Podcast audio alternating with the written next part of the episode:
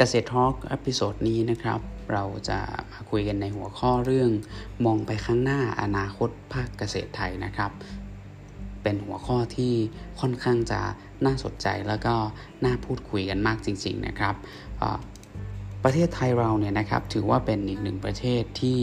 เป็นประเทศผู้ส่งออกอาหารรายหลักๆของโลกนะครับบางคนอาจจะคิดว่าเราอาจจะเป็น1ใน3 1ใน5ของโลกหรือเปล่าเพราะว่าหลายปีมาแล้วนะครับที่เรามีคำพูด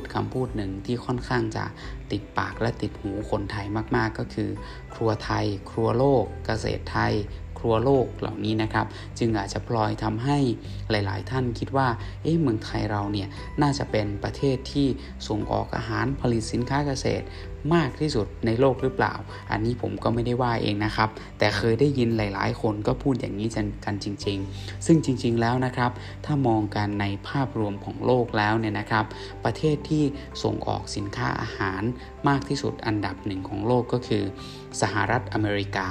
อันดับ2นะครับเนเธอร์แลนด์นะครับอันดับ3เยอรมันอันดับ4บราซิลอันดับ5ฝรั่งเศสอันดับ6จีนนะครับอันดับ7สเปนอันดับ8แคนาดาอันดับ9เบลเยียมนะครับอันดับ10อิตาลีนะครับแล้วเมืองไทยเราเนี่ยนะครับบางปีก็เป็นอันดับที่11บางปี13นะครับบางปี12แต่ล่าสุดนะครับปีที่แล้ว2562นะครับไทยจัดอยู่ในอันดับที่12นะครับของประเทศผู้ส่งออกอาหารมากที่สุดของโลกนะครับซึ่งจะเห็นได้ว่าในเอเชียเนี่ยนะครับในเอเชียเนี่ยประเทศที่อยู่ข้างหน้าเรามีแค่ประเทศเดียวนั่นก็คือประเทศจีนนะครับในเอเชียนะครับจีนเป็นประเทศผู้ส่งออกอาหารอันดับ1นะครับไทยเป็นอันดับ2แล้วก็มีอินเดียเป็นอันดับ3นะครับซึ่งการจัดอันดับนี้นะครับไม่ได้จัดอันดับว่าใครส่งมากส่งน้อยนะครับแต่จัดอันดับจากมูลค่าในการส่งว่ามูลค่าในการส่งออกของใครมีมากที่สุดนะครับจะสังเกตได้ว่านะครับหากเราดูในอันดับโลกแล้วเนี่ยนะฮะประเทศที่อยู่ใน1ใน10เนี่ยจะเป็นประเทศทางฝั่งโลกตะวันตกเกือบทั้งหมดมีแค่จีนประเทศเดียวที่อยู่ทางโซนเอเชียนั่นเพราะว่าอะไรครับเพราะว่ามูลค่าของสินค้าอาหารของประเทศทางฝั่งตะวันตกโดยเฉพาะอย่างในยุโรปเนี่ยนะครับมูลค่าของสินค้าอาหารเขาจะมีสูงกว่าฝั่งเอเชียหรือว่าฝั่งทวีปอื่นๆนะครับอาทิเช่นประเทศที่ค่อนข้างจะมีความโดดเด่นมากๆเพราะว่าไม่ใช่แค่ในเรื่องของปริมาณเฉยๆแต่ว่าเป็นเรื่องของคุณภาพและราคาที่ค่อนข้างสูงนะครับในการผลิตสินค้าเกษตรเพื่อส่งออกนั่นก็คือเนเธอร์แลนด์ซึ่งเป็นประเทศอันดับ2ของโลกนะครับที่มีมูลค่าในการส่งออกสินค้าอาหารมากที่สุดนะครับทีนี้มาเจาะลึกดูกันที่เมืองไทยของเราดีกว่าครับว่าเราจะเป็นยังไงเราอยู่ในอันดับที่12ในปี2562ที่ผ่านมาซึ่งอันดับของเราก็ถือว่าขยับขึ้นมาเรื่อยๆนะครับจากเมื่อก่อนเนี่ยเราเคยอยู่แถวๆประมาณอันดับที่16-17แล้วอันดับของเราก็จะขยับมาเรื่อยๆซึ่งเหตุผลหนึ่งนะครับที่อันดับของเราขยับขึ้นมาก็เพราะว่ามูลค่าของสินค้าเกษตรของเราเนี่ยเพิ่มขึ้นเรื่อยๆตามราคาของสินค้าเกษตรที่มีมูลค่าเพิ่มขึ้นเมื่อก่อนสมัยก่อนเนี่ยเราอาจจะอยู่อันดับกลางๆนะครับยังไม่ขึ้นมาสูงนักเพราะว่าสินค้าที่เราส่งออกเนี่ยส่วนใหญ่จะยังเป็นวัตถุดิบอยู่มีมูลค่าไม่มากแต่ในช่วงหลังๆเนี่ยนะครับเมื่อเมืองไทยของเรามีการพัฒนาด้านอุตสาหกรรมและก็ด้านเกษตรในหลายๆเรื่องก็ทำให้สินค้าเกษตรของเราเนี่ยนอกจากจะส่งเป็นวัตถุดิบแล้วเนี่ยเรายังมีสินค้าแปรรูปเพิ่มมากยิ่งขึ้นมีผลิตภัณฑ์อาหาร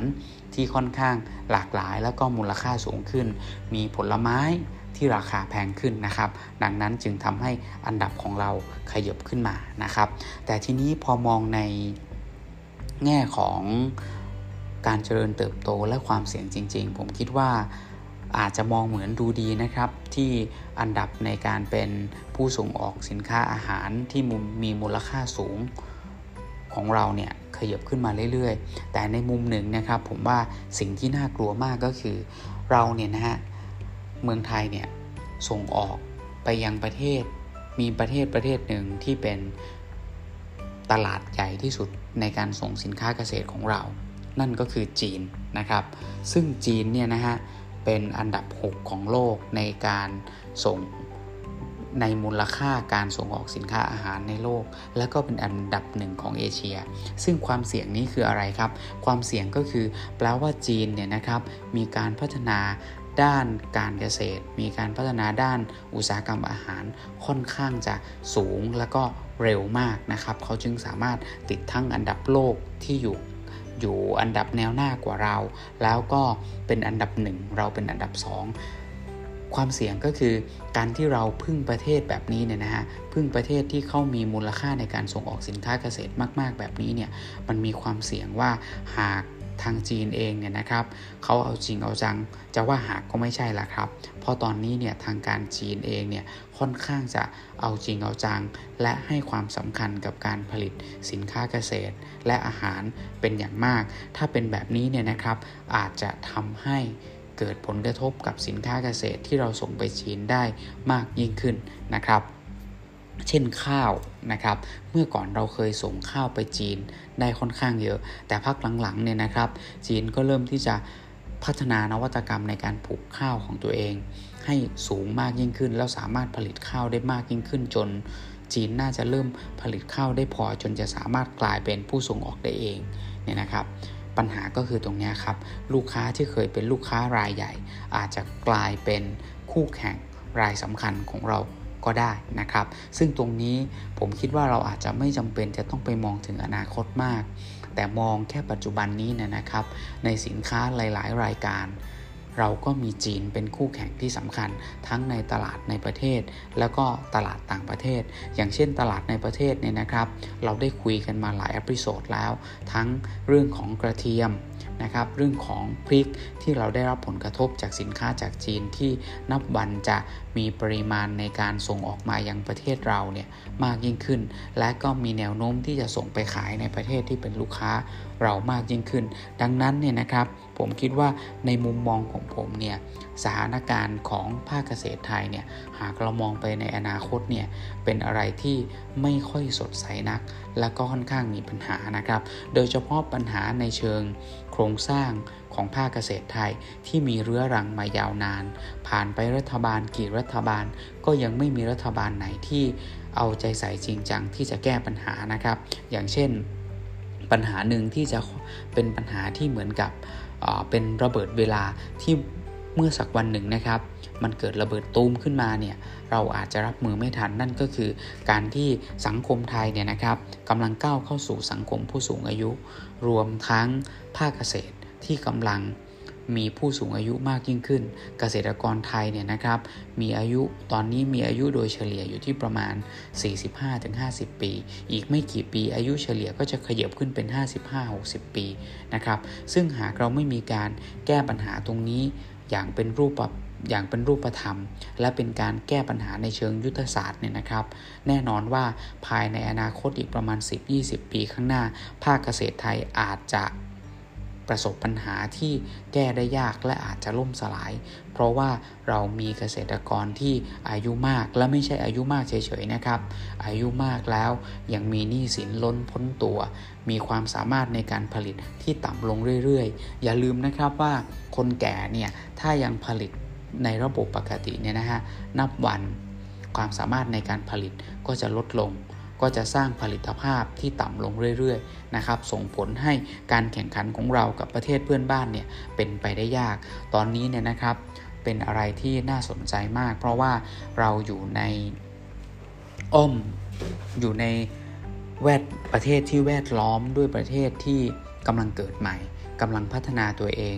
มีคนหนุ่มสาวเยอะนะครับอย่างเช่นในเอเชียตะวันออกเฉียงใต้คือในอาเซียนของเราเองเนี่ยนะฮะเรามีอินโดนีเซียซึ่งเป็นประเทศที่มีพลเมืองเป็นอันดับ4ของโลกคือมีประมาณ260กว่าล้านคนนะครับนอกจากอินโดนีเซียแล้วเรายังมีเวียดนามมีประชากรประมาณ90กว่าล้านคนนะครับมีคนหนุ่มสาวมากกว่าเมืองไทย นะครับตอนนี้เนี่ยเรากำลังอยู่ในภาวะที่แข่งขันลำบากมากทั้งเกษตรกรเราก็แก่นะครับเรามีการใช้เทคโนโลยีที่ค่อนข้างต่ำต้องยอมรับนะครับว่าการพัฒนาด้านเทคโนโลยีทางการเกษตรของเมืองไทยเราเนี่ยเป็นไปได้ช้าแล้วก็มีการใช้ที่ค่อนข้างต่ำอยู่นะครับด้วยเหตุปัจจัยที่ว่าเรายังไม่สามารถที่จะพัฒนาสินค้าเกษตรของเราให้ไปสู่ตลาดบนได้ทั้งหมดหมายความว่าเรายังต้องผลิตสินค้าเกษตรไปขายแข่งกับประเทศเพื่อนบ้านที่เป็นประเทศที่อยู่ระดับหลังๆจากเรานะครับไม่ว่าจะเป็นเวียดนามพม่ากัมพูชาลาวอินโดนีเซียฟิลิปปินส์อะไรแบบนี้นะครับซึ่งเมื่อเราเป็นประเทศที่อยู่ข้างหน้าเขาแต่ผลิตสินค้าไปแข่งกับเขาเราก็จะมีปัญหาเรื่องที่ว่าต้นทุนเราสูงกว่าแต่ขายในราคาที่เท่ากับเพื่อนมันจึงเป็นข้อจำกัดว่าการที่เราจะมาลงทุนเรื่องเทคโนโลยีเนี่ยนะครับเป็นไปได้ค่อนข้างยากวิธีการที่จะปลดล็อกเรื่องของการพัฒนาเทคโนโลยีเนี่ยนะครับผมคิดว่ายุทธศาสตร์ในการพัฒนาภาคเกษตรของเมืองไทยเนี่ยเราต้องพยายามหาวิธีที่จะหนีออกจากตลาดที่เป็นตลาดล่างนะครับเราไปขายในตลาดกลางและตลาดบนให้ได้มากที่สุดเพราะตราบใดที่เรายังอยู่ในตลาดล่างเนี่ยนะครับหรือตลาดกลางที่ค่อนข้างจะต่ำลงมาเนี่ยเราก็จะไม่สามารถจะไปพัฒนาอะไรได้เลยเพราะตลาดข้างล่างเนี่ยนะฮะเขาไม่ได้มุ่งเน้นที่คุณภาพอะไรนักแต่เขามุ่งเน้นที่ราคาถูกคุณภาพพอใช้ได้ก็โอเคนะครับแต่เราเนี่ยนะฮะพอค่าแรงของเราต้นทุนต่างๆเราแพงเราทำคุณภาพกลางๆคุณภาพล่างๆไปสู้กับเขายังไงเราก็สู้ไม่ได้เพราะฉะนั้นหัวใจสำคัญในการพัฒนาภาคเกษตรนะครับเราจะต้องหนีออกจากตลาดล่างตลาดกลางให้ได้แล้วก็ไปสู่ระดับตลาดบนเหมือนอย่างที่ญี่ปุ่นเกาหลีอิสราเอลหรือว่าหลายๆประเทศในยุโรปเขาสามารถทำได้นะครับประเทศไทยเราเนี่ยนะครับเรามีภาคเกษตรที่เป็นเฉพาะอยู่อย่างหนึ่งก็คือเมืองไทยเป็นภาคเกษตรที่เป็นเกษตรกรรายย่อยค่อนข้างเยอะเพราะฉะนั้นเราจะไม่สามารถจัดการได้เหมือนกับบราซิลไม่สามารถจัดการได้เหมือนกับอเมริกาไม่สามารถจะจัดการได้เหมือนกับจีนที่เขาทำเป็นเกษตรอุตสาหกรรมขนาดใหญ่ๆใช้วิทยาศาสตร์ใช้เทคโนโลยีเข้ามาจัดการแล้วทำให้ต้นทุนของเขาถูกลงอารมณ์ของเราเนี่ยนะครับผมมองไปที่โมเดลของเราเนี่ยแน่นอนเราต้องมองไปที่โมเดลของประเทศที่มีวัฒนธรรมทางการทำการเกษตรที่เป็นเกษตรกรรายย่อยๆนะครับเช่นญี่ปุ่นเราพยายามที่จะเรียนแบบญี่ปุ่นมานานหลายทศวรรษมากๆเกาหลีก็เหมือนกันนะครับไต้หวันแบบนี้นะครับแต่อย่างหนึ่งที่คนไทยไม่คำนึงถึงนะครับอาจจะมองไม่เห็นว่าทำไมเกาหลีญี่ปุ่นไต้หวันเขาสามารถจะทำการเกษตรแล้วรวยได้โดยที่เขาไม่ได้ทำเป็นแปลงเกษตรขนาดใหญ่นะครับสิ่งหนึ่งที่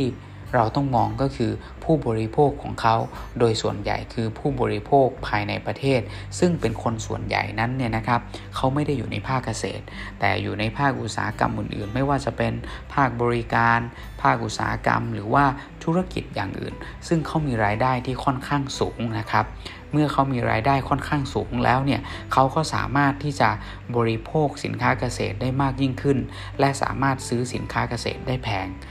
ตรงนี้ครับเป็นคำถามที่ผมมักจะได้ยินหลายๆคนถามอยู่เสมอว่าทำอย่างไรเกษตรกรไทยจะสามารถรวย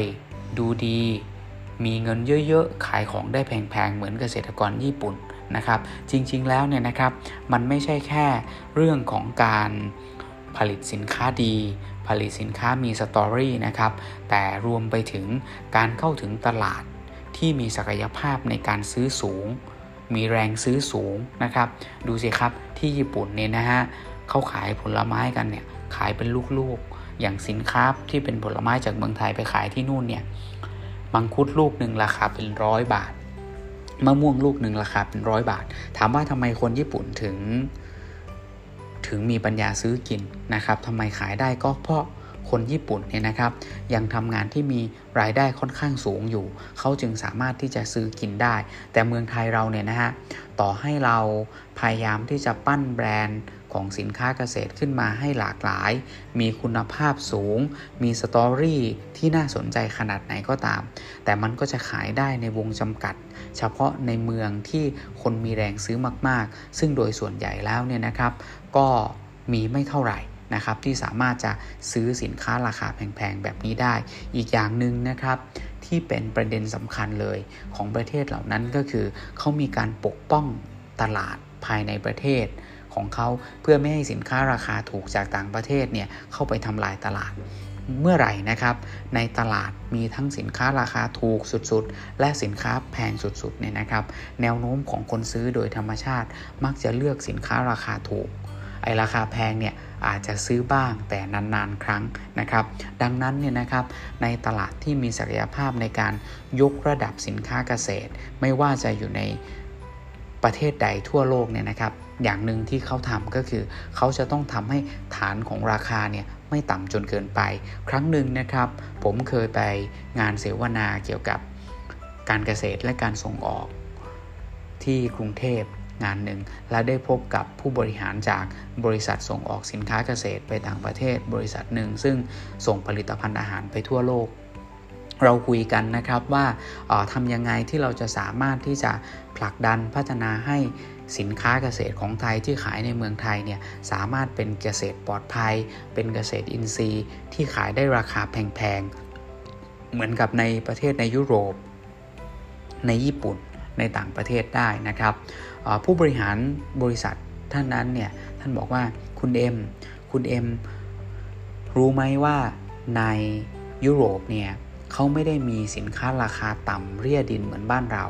สินค้าเขาเนี่ยจะสตาร์ทที่สินค้าคุณภาพแบบมาตรฐานนะครับเป็นเกรดแบบของดีนะครับเป็นของดีสมมุติว่าคะน้านะครับคะน้าที่ขายในตลาดในยุโรปเนี่ยโดยทั่วไปแล้วเนี่ยราคาสตาร์ทที่ของดีราคา50 บาทพอเราจะเอาของที่ดีมากๆคือของพรีเมียมไปขายเช่นเอาคะน้าอินทรีย์ไปขายในราคาโลละ80 บาทแน่นอนครับผู้บริโภคก็จะมองว่าโอ้ยจ่ายตังค์เพิ่มอีกแค่30 บาทก็จะได้สินค้าอินทรีย์มาได้คะน้าอินทรีย์มากินแล้วมันก็จะจูงใจกับผู้บริโภคมากกว่าแต่พอหันมามองเมืองไทยนะครับเราไม่มีมาตรฐานสินค้าที่ค่อนข้างสูงนะครับแม้ว่าในทางกฎหมายในเรื่องของระเบียบข้อบังคับเรามีระเบียบก็จริงแต่ในทางปฏิบัติเราไม่มีเลยฮะวันดีคืนดีเนี่ยนะครับเราก็มีผักคะน้าที่ไม่รู้ต้นสายปลายเหตุไม่ได้ควบคุมสารเคมีตกค้างไม่ได้ดูแลเรื่องอะไรทั้งสิ้น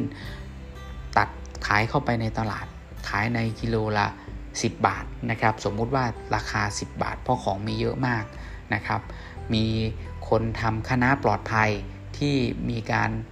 ควบคุมความปลอดภัยอย่างดีบอกว่าโอ้ต้นทุนค่อนข้างสูงก็เลยขายในราคาโลละ50 บาทส่วนเกษตรกรที่ทำคะน้าอินทรีย์บอกโอ้คะน้าอินทรีย์ทำยากมากและทำได้ทีละน้อยมีต้นทุนการจัดการค่อนข้างสูงต้องขายโลละ80 บาทคิดดูนะครับว่าในตลาดที่มีคะน้าโลละ10 บาท50 บาทและ80 บาทเนี่ยคนซื้อจะมีแรงจูงใจซื้อสินค้าราคาเท่าไหร่จะเป็นคนรวยหรือคนจนก็ตามนะครับผมคิดว่าอาจจะมีแนวโน้มเนี่ยนะฮะคนทั่วไปจนมาถึงคนระดับล่างผมว่าแน่นอนจะต้องกินโลละ10 บาทแค่นั้นพอส่วนคนมีเงินขึ้นมาหน่อยอาจจะกิน80บ้าง50บ้างแต่โดยทั่วไปก็อาจจะกิน10 บาทเพราะใครๆก็รู้สึกว่าของที่ต้องซื้อทานประจำอย่างอาหารเนี่ยนะครับมันไม่สามารถจะแพงได้ตลอดนะครับแต่ถ้าสมมุติว่าในเมืองไทยนะครับมีมาตรฐานนะครับมีมาตรฐานบอกว่าสินค้าเกษตรเนี่ยจะต้องมีมาตรฐานสารตกค้างอย่างนี้มีมาตรฐานการตัดแต่งคัดบรรจุแบบนี้ซึ่งจะทำให้ต้นทุนในการจัดการไม่ได้ต่ำเตี้ยมากมีการควบคุมโซนนิ่งการปลูกสินค้าไม่ได้ออกเยอะนะครับจะต้องขายราคาสูงหน่อยเช่นราคาของคะน้าทั่วๆไปเลยนะครับราคาโลละ30 บาทนะครับคะน้าปลอดภัยโลละ50คะน้าอินทรีย์โลละ80ผมคิดว่าแนวโน้มของผู้บริโภคที่จะไปบริโภคคะน้าปลอดภัยเนี่ยจะมีมากยิ่งขึ้นและพอบริโภคคะน้าปลอดภัยโลละ50 บาทไปได้สักระยะเขาก็จะมีความรู้สึกว่าเอ๊ะเราเพิ่มตังค์อีกนิดนึง เราก็สามารถเข้าถึงอาหารอินทรีย์ได้แล้วตรงนี้เองครับที่จะเป็นแรงจูงใจให้เกิดตลาดที่จะช่วยรองรับสินค้าเกษตรราคาแพงได้จริงๆและที่สำคัญนะครับของแพงต้องขายให้คนมีเงินเท่านั้นดังนั้นผมคิดว่าโครงสร้างหนึ่งที่จะเป็นโครงสร้างที่รองรับเกษตรคุณภาพรองรับเกษตรพรีเมียมในเมืองไทยได้นั่นก็คือโครงสร้างของประชากรส่วนใหญ่ที่จะต้องไม่ใช่เกษตรกรแต่เป็นคนที่ทำงานในภาคอื่นๆไม่ว่าจะเป็นภาคอุตสาหกรรมภาคบริการหรือภาคธุรกิจธนาคารหรืองานอะไรก็ได้นะครับที่มีรายได้ค่อนข้างสูงสมมุตินะครับว่าคนส่วนใหญ่มีรายได้เดือนหนึ่ง 50,000 อัพนะครับรายได้เฉลี่ย 50,000 ขึ้นไปผมคิดว่าแรงจูงใจที่เขาจะบริโภคมากๆเนี่ยมันก็จะมีมากยิ่งขึ้นเช่นเลิกงานมาวันนี้อยากไปกินหมูกระทะเลิกงานมาพาครอบครัวไปกินอาหารนอกบ้านตอนเที่ยงอาจจะไปกินอาหารที่มันค่อนข้างจะมีราคาสูงหน่อยนึงเกรดค่อนข้างดีหน่อยนึงก็ไม่ได้เสียดายเพราะว่ามีรายได้เยอะนะครับมันก็จะเมื่อคนบริโภคมากขึ้นนะครับคนกินชาบูเยอะขึ้นกินหมูกระทะเยอะขึ้นกินบุฟเฟ่เยอะขึ้นก็หมายถึงอัตราในการใช้วัตถุดิบที่มาจากการเกษตรไม่ว่าจะเป็นผักเป็นเนื้อสัตว์เป็นผลไม้อะไรก็ดีนะครับก็จะมีความสูงขึ้นแต่ตรงกันข้ามนะครับถ้าคนเงินเดือน 9,000 15,000 20,000 ชักหน้าไม่ถึงหลังแนวโน้มที่เขาจะไปทานอาหารที่ใช้วัตถุดิบเยอะๆเนี่ยก็ค่อนข้างน้อยบางครอบครัวในช่วงกลางเดือนไปหาปลายเดือนเนี่ยอาจจะผัดกะเพราสักจานนึงเล็กๆใช้กะเพรา5 บาทใช้หมูหมดประมาณสัก2 ขีดทานกัน 4-5 คนหรือว่าอาจจะกินมาม่ามีไข่คนละมีไข่อีก2 ฟองนะครับผักไม่ต้องใส่ละเพื่อประหยัดนะครับตรงนี้นะครับมันก็จะทำให้อัตราการบริโภคมันน้อยลงเมื่อการบริโภคน้อยลงจำกัดจำเกียร์ความสามารถในการที่จะดูดซับเอาผลผลิตที่ส่งไปให้ตลาดขายเนี่ยก็จะน้อยลงนะครับเพราะฉะนั้นผมคิดว่าสิ่งหนึ่งที่เมืองไทยจะต้องคำนึงถึงนะครับไม่ใช่แค่จะหลับหูหลับตาส่งเสริมเกษตรอย่างนั้นอย่างนี้โดยที่ไม่ได้สนใจเรื่องตลาดผมคิดว่านโยบายสาธารณะเกี่ยวกับภาคเกษตรจะต้องมาโฟกัสเรื่องตลาดให้ดีนะครับว่าเราจะจัดการเรื่องตลาดอย่างไร1เราทำยังไงจะยกระดับตลาดสินค้าเกษตรของเมืองไทยให้สูงขึ้นได้นั่นก็คือเราจะต้องเข้มงวดเรื่องมาตรฐานเป็นไปได้ไหมที่จะมีการตรวจจับนะครับมีการตรวจเช็คนะครับมีการตรวจเช็คสินค้าเกษตรที่วางขายอยู่ในตลาดเนี่ยเป็นระยะและถ้าหากสินค้าจากแผงไหนร้านไหนเชลฟ์ไหนเกิดพบสารตกค้างเกินมาตรฐานพบเชื้อปนเปื้อนเกินมาตรฐานก็จะต้องมีบทลงโทษเช่นถูกปรับนะครับหรือว่าสั่งพักการขาย15 วัน1 เดือน3 เดือนก็ว่ากันไปนะครับซึ่งกลไกเหล่านี้นี่เองนะครับจะไปช่วยยกระดับการผลิตยกระดับราคาโดยอัตโนมัติโดยที่รัฐไม่จำเป็นจะต้องเอาเงินมาฟุ่มเฟือยอะไรมากเลยนะครับไม่ต้องมาจัดงานอีเวนต์จัดงานอบรมนั่นนู่นนี่มากแค่สตาร์ทตรงตลาดได้ก็สามารถที่จะยกระดับได้แล้วนะครับเมื่อเรายกระดับตลาดของเราได้แล้วเนี่ยนะครับสิ่งที่เราจะทำเพิ่มขึ้นมานั่นก็คือเราจะต้องปกป้องตลาดสินค้าเกษตรของไทยไม่มีตลาดสินค้าเกษตรใดๆในโลกนะครับที่จะอยู่ได้โดยที่ไม่ปกป้องนะครับยกตัวอย่างนะครับในญี่ปุ่นเนี่ยนะครับสินค้าเกษตรที่จะส่งเข้าไปในตลาดของญี่ปุ่นเนี่ยเป็นอะไรที่เซนซิทีฟมากยากมากนะครับ1เรื่องของความปลอดภัยเป็นประเด็นหลักแต่อีกเรื่องนึงที่เขาอาจจะไม่พูดแต่ก็เป็นสาระสำคัญในการดำเนินนโยบายเหมือนกันนั่นก็คือการปกป้องตลาดของสินค้าเกษตรของเขาเพราะว่าถ้าหากปล่อยให้มีสินค้าเกษตรจากทุกทั่วสารทิศเข้าไปในราคาที่ถูกก็มีแพงก็มีนะครับมันก็จะเกิดการปั่นป่วนตลาดอย่างเช่นตอนนี้เนี่ยนะครับในเมืองไทยของเราเนี่ยตลาดที่ค่อนข้างปั่นป่วนมากในส่วนของตลาดสินค้าเกษตรที่ผมพอจะมองเห็นก็คือตลาดพริกสดนะครับพริกสดในเมืองไทยตอนนี้เนี่ยพริกสดแดงเนี่ยราคาอยู่ที่ประมาณ 45-50 บาทเพราะว่าเป็นช่วงฤดูกาลที่พริกค่อนข้างจะหายากนะครับแต่พริกสดแดงจากพม่านะครับ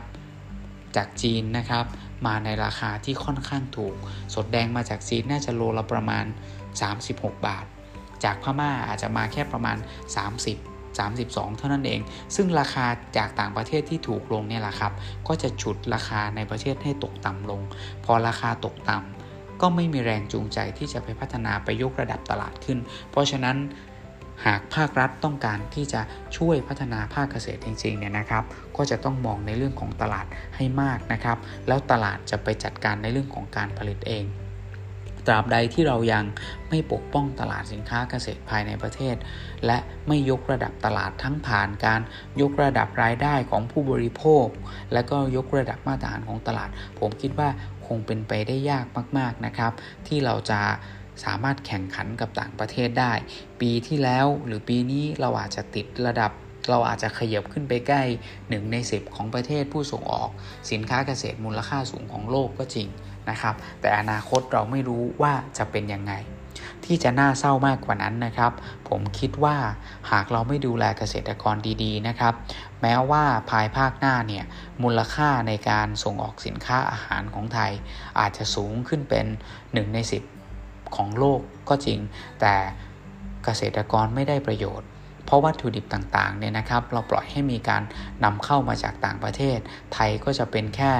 ที่ตั้งโรงงานแล้วก็นำเข้าวัตถุดิบจากต่างประเทศที่ราคาถูกกว่าเอามาผลิตแล้วก็ส่งออกก็จะมีคนที่รวยด้วยการเกษตรไม่กี่คนแต่เกษตรกรส่วนใหญ่ไม่สามารถจะลืมตาอ้าปากได้แล้วก็อาจจะล่มสลายไปในที่สุดซึ่งหากเกษตรกรส่วนใหญ่นะครับหรือว่าภาคเกษตรที่เป็นภาคเกษตรรายย่อยล่มสลายเนี่ยนะครับมันจะส่งผลสะเทือนไปถึงโครงสร้างของสังคมซึ่งเรามีความพิเศษมากๆอย่างหนึ่งก็คือเมืองไทยเป็นเมืองที่มีชนบทที่สามารถที่จะรองรับประชากรในภาวะวิกฤตได้นะครับเราย้อนกลับไปเมื่อตอน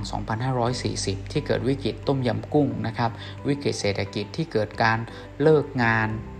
จ้างงานนะครับมีธุรกิจล้มละลายมากมายแต่คนไม่ได้เดือดร้อนมากเพราะคนเนี่ยที่ไปทำงานอยู่ในเมือง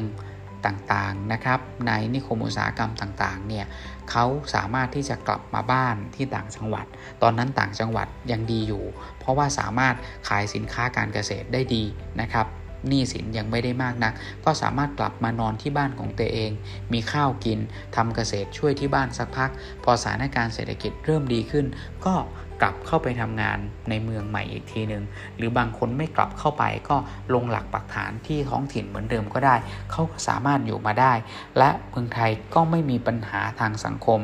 ที่เกิดจากคนตกงานเพราะคนตกงานไม่ได้เดือดร้อนมากนะครับแต่ถ้าในอนาคตนะครับภาคเกษตรกรรายย่อยของไทยล่มสลายอยู่ได้เฉพาะภาคอุตสาหกรรมอาหารที่นำเข้าวัตถุดิบจากต่างประเทศเข้ามาพอถึงวันหนึ่งที่เกิดวิกฤตนะครับเนี่ยอย่างเช่นวิกฤตโรคระบาดไวรัสโควิดระบาดแบบนี้นะครับถ้าเกษตรกรอยู่ไม่ได้ทุกคนจะต้องอพยพไปใช้แรงงานไปขายแรงงานกันหมดไม่มีท้องถิ่นนะครับไม่มีบ้านนอกเราจะกลับมาอยู่ที่ไหน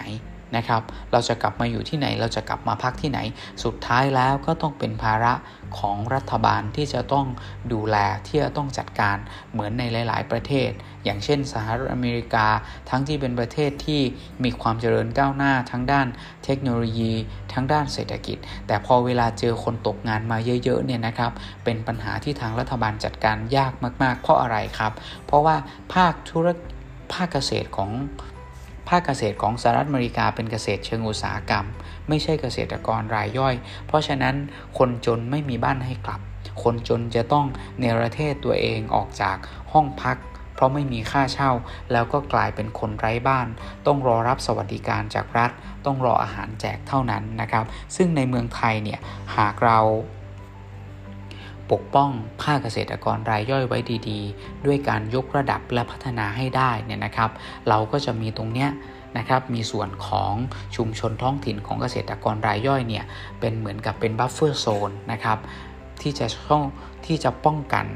ปัญหาวิกฤตที่เลวร้ายได้เพราะอย่างน้อยคนก็จะมีบ้านให้กลับมีข้าวให้กลับไปกินฟรีๆที่บ้านไม่ต้องรอเฉพาะการช่วยเหลือจากรัฐบาลเท่านั้นนะครับเรามองไปข้างหน้าตรงนี้แล้วเนี่ยนะครับผมมองว่าหากเปรียบเทียบ โดยสรุปแล้วเนี่ยนะครับหากเปรียบเทียบในอาเซียนหรือในโลกนะครับเราอาจจะดูดีมากในตัวเลขของมูลค่าการส่งออกนะครับแต่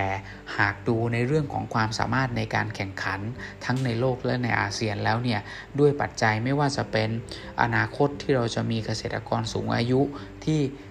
แก่แต่ยังไม่รวยนะครับและการเกษตรของเราที่มีการใช้เทคโนโลยีต่ำมีผลผลิตของพืชหลายๆตัวต่ำนะครับและมีการพัฒนาเรื่องการแปรรูปหรืออุตสาหกรรมค่อนข้างต่ำแบบนี้เนี่ยนะครับในอนาคตเราน่าจะลำบากหากเราไม่สามารถที่จะหนีออกจากตลาดที่เป็นตลาดสินค้าเกษตรระดับกลางและระดับล่างได้เราก็จะกลายเป็นว่าเรามีต้นทุนที่สูงแต่ต้องไปแข่งขันกับประเทศที่มีต้นทุนต่ำกว่าและเขามีเกษตรกรที่วัยหนุ่มกว่าไม่ว่าจะเป็นพม่าเป็นอินโดนีเซียเป็นเวียดนามนะครับเป็นฟิลิปปินส์หรือเป็นประเทศอื่นๆทางภาคแอฟริกาซึ่งกำลังมีการพัฒนาด้านเกษตรค่อนข้างสูงเหมือนกันและนอกจากนั้นเราก็ต้องไปแข่งขันกับประเทศที่ใช้สเกลขนาดใหญ่ใช้วิทยาศาสตร์ใช้เทคโนโลยีเข้ามาลงทุนซึ่งทำให้ต้นทุนต่ำอย่างเช่นจีนสหรัฐอเมริกาบราซิลนะครับหรือประเทศทางยุโรปหลายๆประเทศเนเธอร์แลนด์เองก็ดีอย่าลืมนะครับว่าบางปีนะครับหอมหัวใหญ่ที่เรานำเข้าจากเนเธอร์แลนด์จากออสเตรเลียเนี่ยนะฮะทั้งที่เขาเป็นประเทศที่มีค่าของชีพแพงกว่าเรามีค่าแรงแพงกว่าเราแต่ราคาหัวหอมใหญ่ที่ส่งมาในบ้านเราเนี่ยถูกกว่าราคาที่เกษตรกรไทยผลิตนั่นก็เพราะว่าเขาผลิตในสเกลที่เป็นเกษตรอุตสาหกรรมมีการใช้เทคโนโลยีขั้นสูงเข้าไปใช้นะครับด้วยพื้นที่ขนาดใหญ่จึงทำให้ต้นทุนเขาค่อนข้างต่ำนะครับสุดท้ายเลยกลายเป็นว่าเราจะแข่งกับคนที่ทำเกษตรอุตสาหกรรมก็แข่งไม่ได้ซ้ำยังไม่สามารถแข่งกับเกษตรกรที่เป็นเกษตรกรรายย่อยในประเทศเพื่อนบ้านเราได้เพราะเรามองข้ามในเรื่องของการพัฒนาอย่างจริงจังไม่ว่าจะเป็นการยกระดับตลาดยกระดับความสามารถในการบริโภคนะครับและก็การเซฟตลาดของเราเองนะครับซึ่งทั้งหมดทั้งมวลเหล่านี้เนี่ยเป็นสิ่งที่เราจะต้องรีบทำเพราะว่าถ้าไม่ทำนะครับอนาคตแม้ว่าตัวเลขมูลค่าในการส่งออกอาหารของไทยจะเพิ่มสูงขึ้นจนติด1 ใน 10ก็ตามแต่สิ่งเหล่านั้นก็ไม่ใช่ว่าระดับของคุณภาพชีวิตของเกษตรกรไทยจะดีขึ้นและเมื่อนั้นนะครับอาจจะส่งผลสะเทือนไปถึงโครงสร้างของสังคมที่เราเคยมีโครงสร้างที่ปลอดภัยและดีมากๆอยู่แล้วเราก็จะกลายเหมือนต่างประเทศที่พอเวลาเกิดวิกฤตปัญหาต่างๆขึ้นมาประชาชนโดยส่วนใหญ่จะต้องเป็นภาระของรัฐบาลเรื่องนี้เป็นเรื่องที่ควรที่จะพิจารณานะครับผมก็ขอฝากท่านผู้ฟังหลายๆท่านที่ฟังแล้วนะครับช่วยเอาไปคุยกันต่อท่านใดที่อยู่ในวงของการเมืองอยู่ในวงของราชการที่พอจะเป็นปากเป็นเสียงได้ผมคิดว่าหากท่านนำแง่มุมที่ผมได้นำมาเสนอเนี่ยนะครับเอาไปช่วยกันคุยนำเสนอต่อไปเพื่อให้เกิดความเปลี่ยนแปลงผมคิดว่าในอนาคตอันใกล้ภาคเกษตรไทยก็น่าจะดีขึ้นนะครับเรื่องราวที่เล่ามาเนี่ยนะครับถือว่ายังไม่หมดนะครับผมคิดว่าน่าจะมีอีก1เอพิโซดนะครับต้องมีอีก1เอพิโซดที่เราจะมองที่เราจะคุยกันในเรื่องของมองไปข้างหน้าอนาคตภาคเกษตรไทยนะครับและหากเป็นไปได้ผมก็อาจจะมีแขกรับเชิญที่จะมาคุยในเรื่องประเด็นนี้ถือว่าเป็นประเด็นกว้างๆและอาจจะเป็นซีรีส์ไว้ก็แล้วกันนะครับสำหรับประเด็นนี้ครับสำหรับวันนี้นะครับก็ขอฝากประเด็นอย่างที่ได้เรียนไปแล้วหวังว่าพวกเราจะช่วยกันกระตือรือร้นช่วยกันผลักดันและก็พัฒนาภาคเกษตรไทยให้เป็นบัฟเฟอร์โซนนะครับให้เป็นอู่ข้าวอู่น้ำเป็นแผ่นดินทองของคนไทยต่อไปสวัสดีครับ